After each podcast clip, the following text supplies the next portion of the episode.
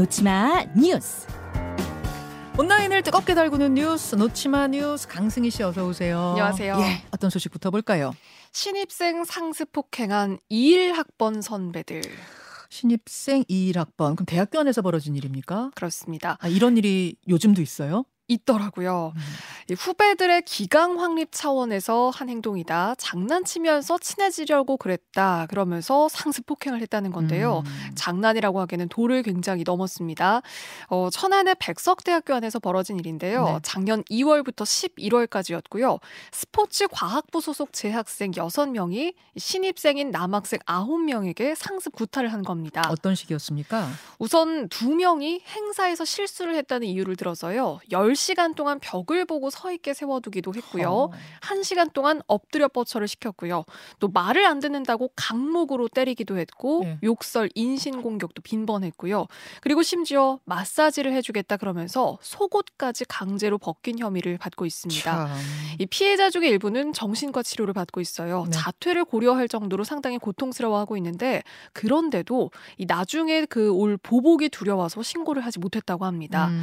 이 사실을 알게 된 피해 학생의 부모가 경찰에 신고를 해서 현재 수사를 하고 있는데요. 네. 경찰이 이 가해 학생 6명 검찰에 불구속 송치할 계획이라고 합니다. 아니 이런 일이 지금도 캠퍼스에서 벌어지고 있다는 게 저는 믿기지가 않아요. 뭐 이건 8, 90년대에 가끔 사회면에 등장했던 그런 네. 사건 같은데 좀 철저하게 처벌도 뒤따라야겠습니다. 다음으로 가죠. 발달 장애인 낳은 게 죄, 막말 논란. 이게 지난주부터 뜨거웠던 건데 네. 부산의 한 구청장이 공식석상에서 이런 말을 했다는 거예요. 네. 근데 논란이 갈수록 커지고 있다고요. 그렇습니다. 자초지종 좀 소개해 주십시오. 네, 이 인물은 오태원 부산 북구청장이고요. 네. 지난 17일에 이 평생교육센터 존치와 관련한 언론 간담회가 있었거든요. 네. 그런데 이 자리에서 이 발달장애인 부모한테는 그러니까 무슨 죄가 있느냐 이런 취지 이야기를 참석자하고 주고받다가 음. 여기서 이런 발언을 했습니다. 죄가 있다면 그러니까 장애인을 안 낳아야 하는데 왜 낳았냐 이런 말을 하면서 논란의 중심에 서게 됐거든요. 아, 진짜로 이런 말을 했다고요? 마이크를 네. 잡고? 그렇습니다. 이후에 이 발언에 대해서 수습을 한다고 해명을 내놨는데 네. 이건 좀 더 기가 막혔습니다. 제일 좋은 방법은 발달 장애아를 안 낳는 것인데 그게 마음대로 안 되니까 안타깝다는 뜻으로 한 말이다. 결코 장애인 분들을 폄훼하거나 안 좋게 말하려고 했던 게 아니다. 이렇게 해명을 했지만요. 이 부산 장애인 부모의 측이 바꿔 말하면 이건 발달 장애는 이 세상에서 존재하지 않는 게 제일 좋은 게 아니냐 뭐 이런 뜻으로 한 말이 아니냐 이 해명조차도 이 부모들 가슴에 비수를 꽂았다 이런 분노를 표했습니다. 음. 결국 여론에서도 장애 혐오다 사안의 심각성을 이 구청장이 모르는 것 같다 음. 이런 비난도 뜨거웠고요. 네, 예. 지금 정치권으로까지 파장한 그런 모양새거든요. 네. 민주당에서는 이 오 구청장의 제명을 요구를 했고요. 결국 이 국민의힘 중앙윤리위원회가 이 구청장에 대해서 징계를 할지 이 논의에 들어갔습니다. 어, 이거는 약간 상식의 선을 넘어서는 것 같아서 뭐라고 논평해야 될지도 모르겠네요. 죄가 있다면 장애아를 안 낳아야 하는데 왜 낳았냐?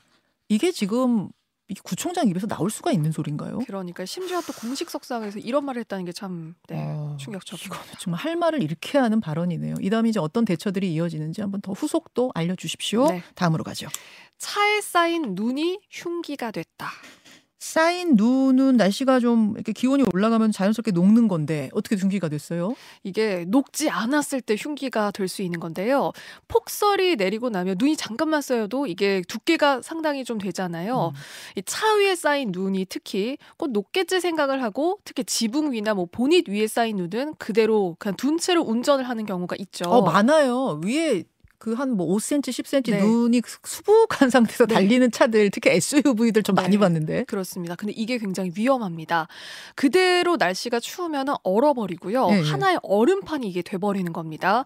이대로 달리다가 순간에 이 얼음판이 깨지면서 이게 뒤차 정면으로 날아가 버린 거예요. 아, 실제로 이런 일이 있어요? 있었습니다. 그리고 한두 건이 아니라 여러 건이 이게 지금 경찰에 신고가 됐는데요. 잠깐만요. 지금 CCTV를 강승희 씨가 준비해 오셨는데 유튜브와 레인보우를 보실 수 있는 분들 한번 보세요.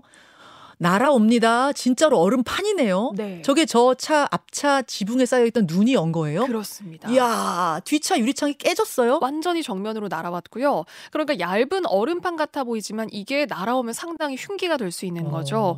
그래서 뒷차 앞유리에 그대로 꽂혀서 고속도로에서 유리가 박살이 나버렸고요. 예. 그러니까 이런 사고가 한두 건이 아니라고 해요. 음. 그래서 눈이 오고 나서 꼭 주의를 하셔야 됩니다. 그러니까 내차 음. 위에도 뭐 지붕이나 보닛 위에 그러니까 보통 사이드 미러만 여기 눈을 좀 치우고 운전하는 경우가 있잖아요. 네, 네. 근데 눈을 충분히 쓸어내시고 특히 얼어 있는 부분 없는지 이거 좀 제거하고 운행을 하셔야 됩니다. 오늘같이 추운 날은 특히 더 기억하셔야겠네요. 네. 수고하셨습니다. 고맙습니다.